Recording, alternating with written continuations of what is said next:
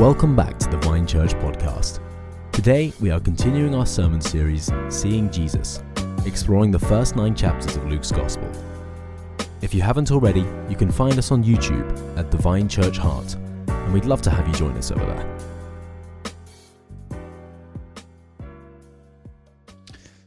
So, we're in Luke chapter 4, verses 1 to 15 this morning.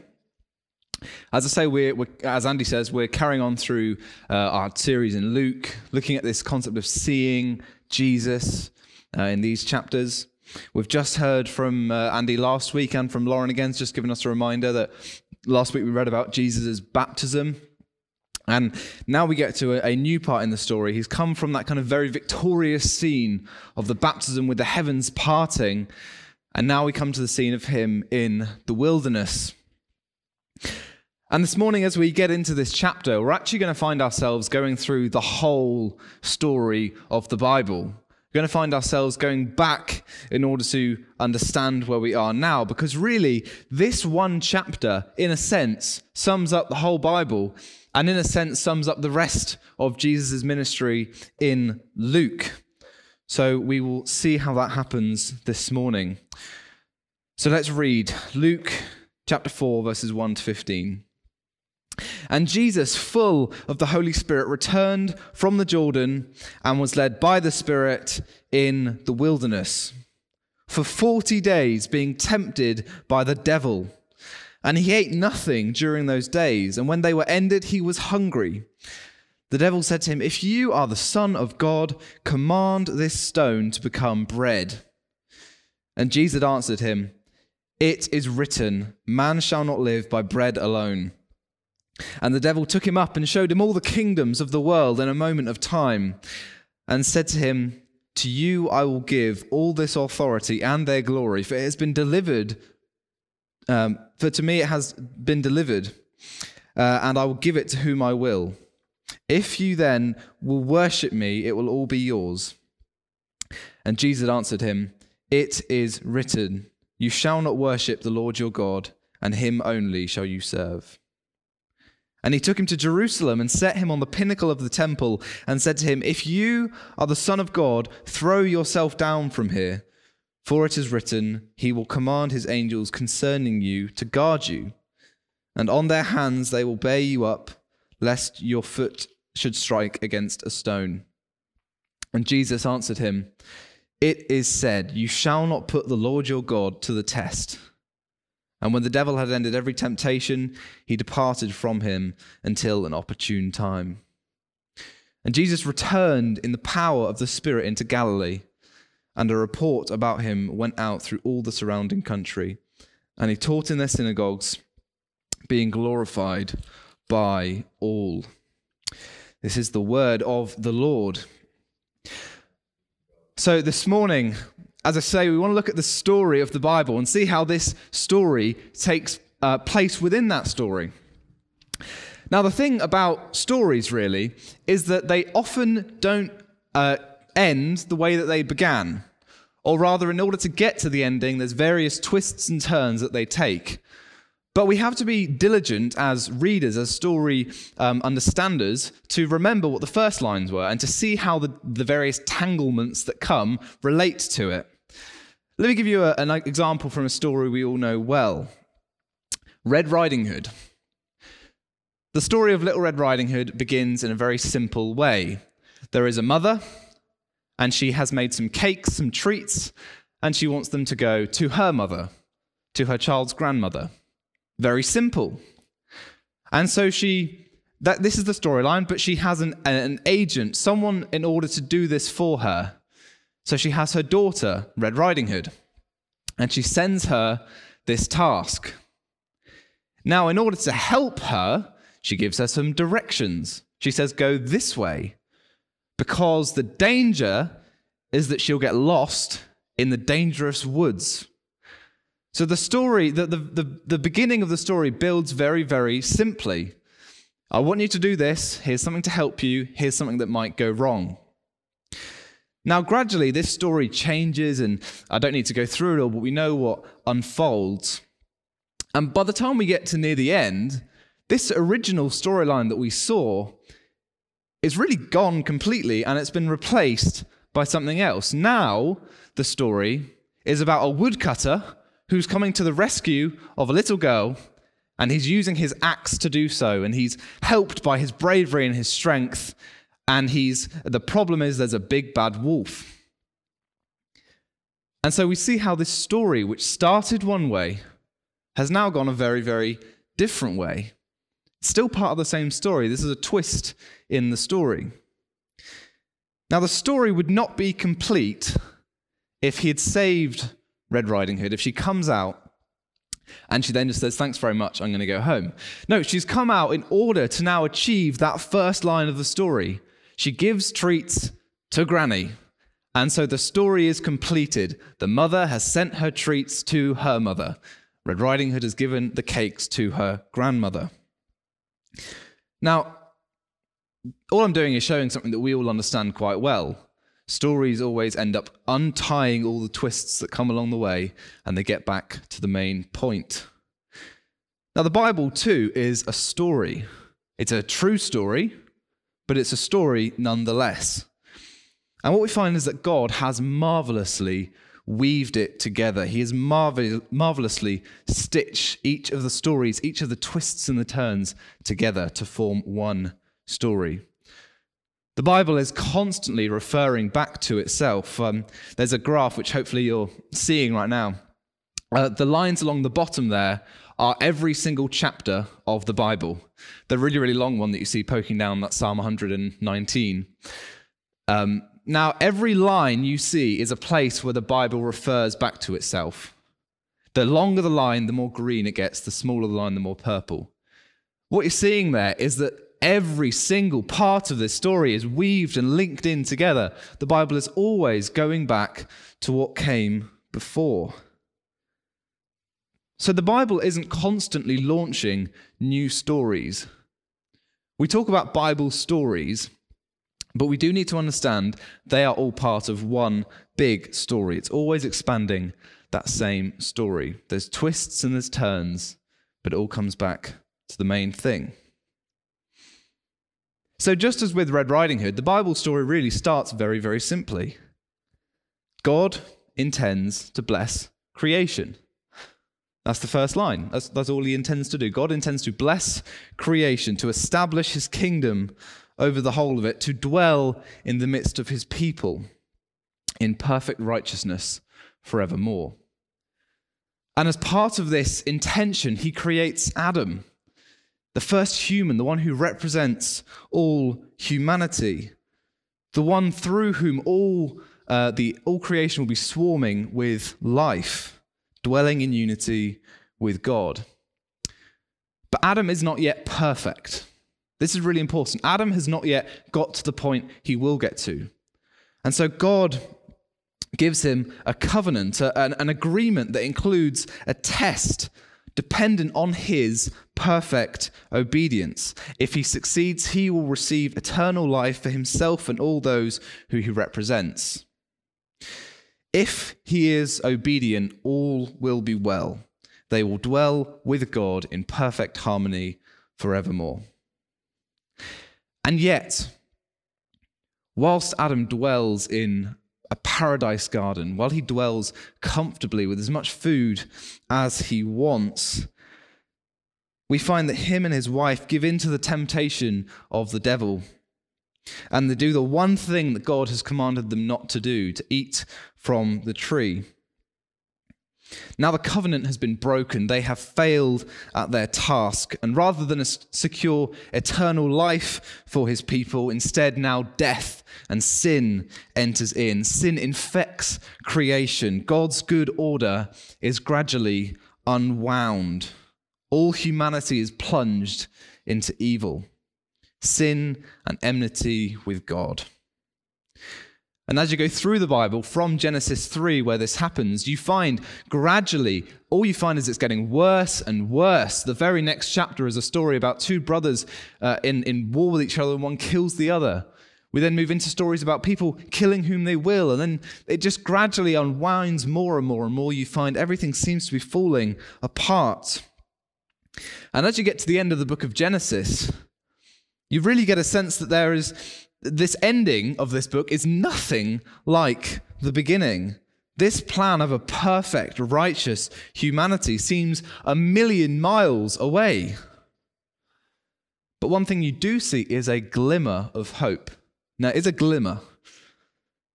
A hope that God's original plan has not failed, but He is launching a rescue plan to restore people to Himself. We see Him making more covenants, but not based on works, based on grace to save them from their sin. A restoration is coming to save them from this mess. So now the story has changed from that first storyline we saw. Now it's about God bringing a restoration to humanity, to bring salvation to them. He's going to make an atonement to save them, but the danger is that sin is going to creep in. The story's moved on to the next phase. And so, as we move from Genesis into Exodus, the next book, we find that God calls the people of Israel out of slavery, calls them to be his people. Moses stands before Pharaoh and he says, Israel is my firstborn son. And I say to you, let my son go that he may serve me. That's God's command to Pharaoh. Israel is my son, let them go.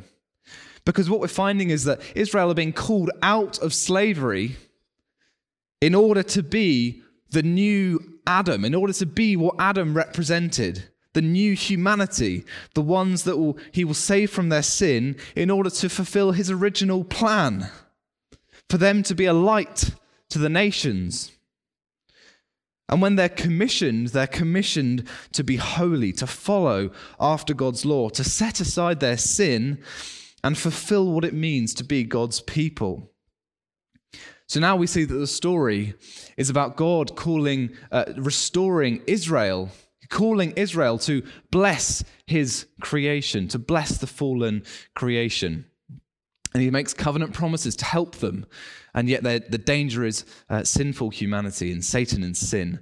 But now we're getting back. We're, it looks like we're starting to untie the story and get back to the first one. And so, in order to bring them to himself, God leads them on an amazing path of salvation. He brings them out of exile in Egypt through the Red Sea, where they pass through the water and come to the wilderness. Now, in the wilderness, they disbelieve in God, they are faithless, and so they wander in the wilderness for 40 years. Whilst there, they are tested and tempted in various ways to see if they will live up to this calling to be God's people. But instead, we see them fall into idolatry. We see them act faithlessly. They grumble against God for food. Before they've even entered into the land where God is taking them, they're there on the wrong foot. They've got there as people who are grumbling against God. And really, from there, the rest of the Old Testament is the story of Israel constantly failing to be what it means to be God's people. It's, it's kind of a story of yes, buts. Yes, they're in the promised land, but they didn't really get there faithfully.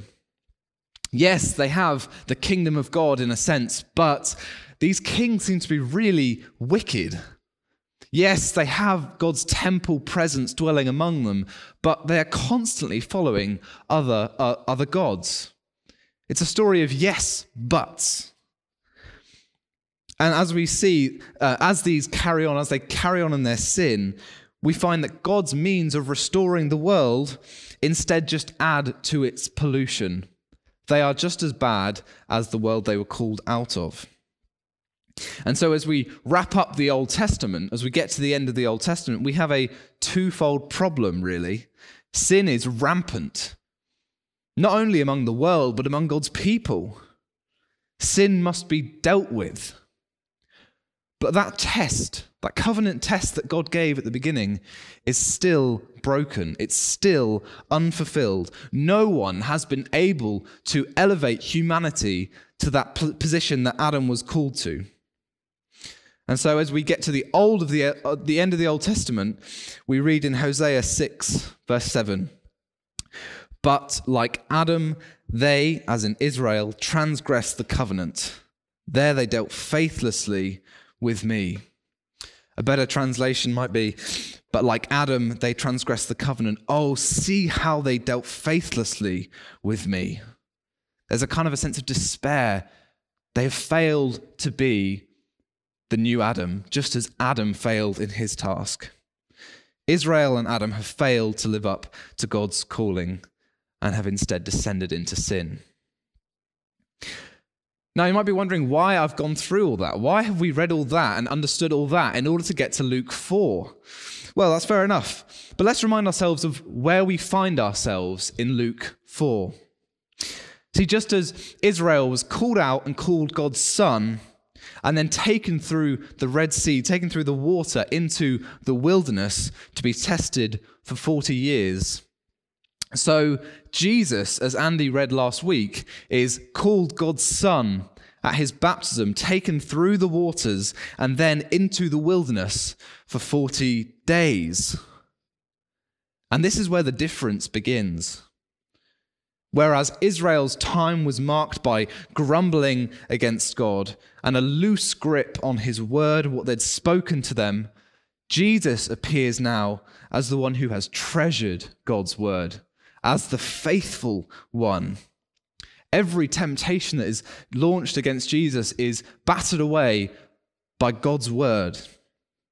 And it's interesting, every Bible verse that Jesus quotes here that we read earlier against the devil is taken from Deuteronomy in the time where Israel were wandering in the wilderness.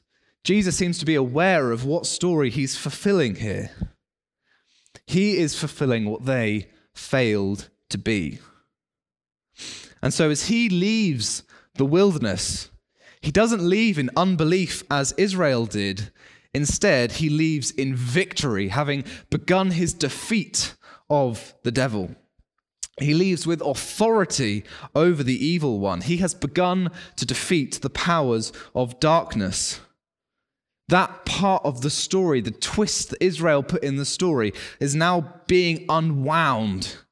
Jesus now stands as the true Israel. He has regathered Israel around himself. Now, to be part of Israel is not to be a certain race or live in a certain country, but to be part of Jesus, to, to find your identity in Him. And so, Jesus, like the woodcutter, has cut open the wolf's belly so that we can begin to return to that story. Jesus has fulfilled Israel. But what we must remember as I say, with stories, is we need to keep going back. Israel is not where the story began. Israel themselves came to put right the original task, to make right where Adam went wrong. And so we don't just need the story of Israel fulfilled, we need to go back further than that. Now, in this story, as I, as I just said, we find ourselves introduced to Jesus, the Son of God, as he's baptized in Luke 3. Luke then immediately gives us a genealogy. And it might seem like a funny place to just start putting a list of names, but what Luke is doing is basically what I've just done, because he starts going back through the history. And he goes back through the kings of, um, of Israel, through the, through the people of Israel. He gets all the way back to Abraham the one who began Israel. But then he carries on going, even back further than Israel, because he's reminding us not just of the story of Israel, but the story that Israel themselves fit into. He's reminding us of the same story that I have just told. He's giving us the big picture.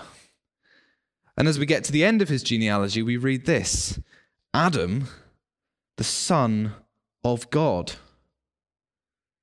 In just a few verses, we're introduced to two sons of God. We have Jesus in Luke 3 eh, eh, at his baptism, and then Adam. We have two sons of God, two sinless ones, two ones who are not touched by sin. And then Luke goes on to show us two completely different interactions. What we have is the same story in many ways, but in, in, in, in many other ways, two completely different stories. The first Adam we find in a lush garden with as much food as he wants, except for one tree. He has personally been given God's audible word, one command to treasure and apply. Meanwhile, the second Adam, if you like, Jesus, is in a barren wilderness with no food in his belly, but having treasured God's word in his heart from the scriptures. And yet, the same test of obedience, of righteousness, comes, and we see two very different responses. To Adam and Eve, Satan comes and very slyly operates. He isn't explicit or foolish with his temptation. He knows what to do, he knows how to get them. He doesn't come and say, Oh, what's the point in obeying God? That would be too obvious. That would be too explicit. Instead, he comes and he says, Did God really say you can't eat from any tree in the garden? Well, the very easy answer to that no, he didn't say that. He said the opposite. You can eat from any tree in the garden except for one. Now, surely they know that, right? Surely they've treasured up that command eat from any tree except don't eat from this tree. But they don't answer like that. Instead, they answer, No, we can eat from any tree, but we may not touch that tree. Now, do you hear that? They've, they've changed God's command. They have made God's command more burdensome than it was. We can't even go near the tree. That's not what God said. The garden is yours, just don't eat from its fruit. They have made God's command more burdensome on themselves. They have, they have intensified a command. Now, because they have misremembered God's command, they have now given Satan a foothold. He now has an upper hand over them. And so when Satan comes, he knows what to do. And he says, Oh, no, God, God knows that you can do that. And they give in. And when Satan comes to Jesus, we find he tries the same tricks. If you are the Son of God, do this. Surely, surely, Jesus, if you're the Son of God, you've got the right and the power to do this. God, seriously, He's not going to stop you from doing that, is He? And Jesus' response is nothing like Adam's.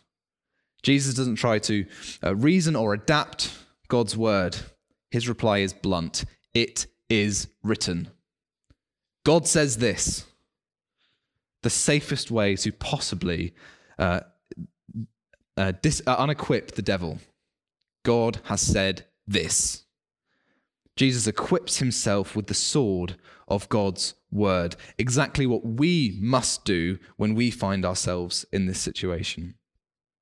And each temptation, we find that Jesus comes back to the same point. God has spoken, and this is what he says. He has treasured up God's commands. He knows how to fight against the enemy. And notice that Satan never tries to push back once God's word has been quoted. He knows that he does not have the power to stand against it. And so, in every temptation, Jesus prevails where Adam failed. And unlike Adam, who uh, left the garden and was cast into the wilderness, along with all whom he represents. Now Jesus leaves the wilderness in the power of the Spirit in order to remake creation for all who he represents. Jesus takes us back to the first line of this story. The test that remained broken has now been completed. Or rather, this small story of Jesus in the garden represents it's a guarantee of the fact that he is the faithful one in all areas who will fulfill this test. Just as Adam's one task of not eating from the tree represented the bigger task of being obedient in every area of life, so now Jesus' obedience in this one area represents the completion of a whole task of obedience. Now, at this point, you might be wondering well, what's the relevance of this to me? How does this affect me? Well, I hope that you will see with me that this has huge impacts on what it means to be Christ followers. Because the problem that we find ourselves in as humans is bigger than we just need to have our sins forgiven. The Christian message does not teach that Jesus came and uh, died. Uh, uh, sorry, sorry, let me say that again. The Christian message does indeed teach that Jesus came and died on the cross, bearing the sins of all who would believe in him. It does teach that Jesus came to die for your sins. But the Gospels, the very existence of the Gospels, gives us an issue. If Jesus only needed to come and die for our sins, why does it occupy such a small part of the back of them? Why do we have chapters and chapters of the life of Jesus? Why didn't Jesus just come as an adult on the day that he was going to die, die, resurrect, and go up again? He could have done that. Jesus could have merely died for our sins. But if that had happened, if all that was happened was that our sins were forgiven, where does that place us? Back in the garden to do what Adam failed to do, and why should we think that our victory would be any more certain than Adam's? In other words, if Jesus merely died for our sins, we would have a salvation of works. Yes, we're no longer, we no longer have a debt, but we have a lot of work to do in order to complete that task. Let's remember the whole story here. If Red Riding Hood gets out of the wolf's belly and then goes, Thanks very much, I'm going home, the story is not completed until that basket of treats is safely in Granny's hands, that's when we can say the end. Jesus doesn't merely die for our sins and take us back to where Adam failed, he lives for us and completes what Adam was given to do. The sto- this story of Jesus in the wilderness and the story of Jesus on the cross are two sides of the same coin. Because uh, becoming a Christian is not about merely having your sins forgiven and then working the rest out by yourself. The works have been done on your behalf. Jesus is far superior to Adam. He has lived and died for his people. He has secured eternal life for them. This story, as I say, is a concentrated preview of a whole life of faithful obedience, fulfilling the law for us. Let's just think about what that means for us for a moment. You know, in terms of applying this story, one way that people have done it is they've gone, oh, let's have a concept of Lent. You know, Jesus gave something up for 40 days, I'll give something up for 40 days. But that's not what this story is teaching us at all. Jesus is not there as our example, he's there as our substitute, doing what all human history will tell us we cannot do. Jesus isn't starving for 40 days so that you can give up chocolate. He is living on your behalf so that he may give you his righteousness so that God may look at you and not just see someone who's not committed any sin, but that he may see you as one as righteous as his son, Jesus. By his obedience, he has defeated Satan. And so, as we come to the end, know this. You may well find yourself in that same position of temptation, of feeling battered by the devil. But know this if you find your shelter in Christ, if you go to Him as your uh, protection, your standing with God is not shaken by your success or failure. It is dependent on the one who has lived for you. You cannot fail that test because the test has already been completed on your behalf. Christ has not only died for sinners, he has lived for sinners. When you put your trust in Him, God doesn't merely forgive you, but He gives you Jesus' perfect righteousness. But why? Why give it to me? Let's remember that first line of the, sto- of the story so that we can be the means of blessing this creation as God dwells with his holy people so that we can now get back to that first line of dwelling with God in perfect righteousness. When you open this story and see a starving man out in the desert, don't miss the real scene. See Jesus, the story completer, the one working on our behalf. Let's pray. Heavenly Father, we thank you for the amazing story that you have weaved together over so many thousand years. And Father, we thank you for sending your precious Son, Jesus, the one who did not only die for us, but lived for us. Lord Jesus, we thank you for your grace and for your mercy. Lord, we thank you that we don't celebrate you merely for three days of suffering, but for 30 years of faithfulness. We thank you for your perfect righteousness that you've given us. We thank you for that story of completion, that you have fulfilled that covenant for us. Lord, we just pray that we would grow in gratitude and thankfulness in the reality of that story. Amen.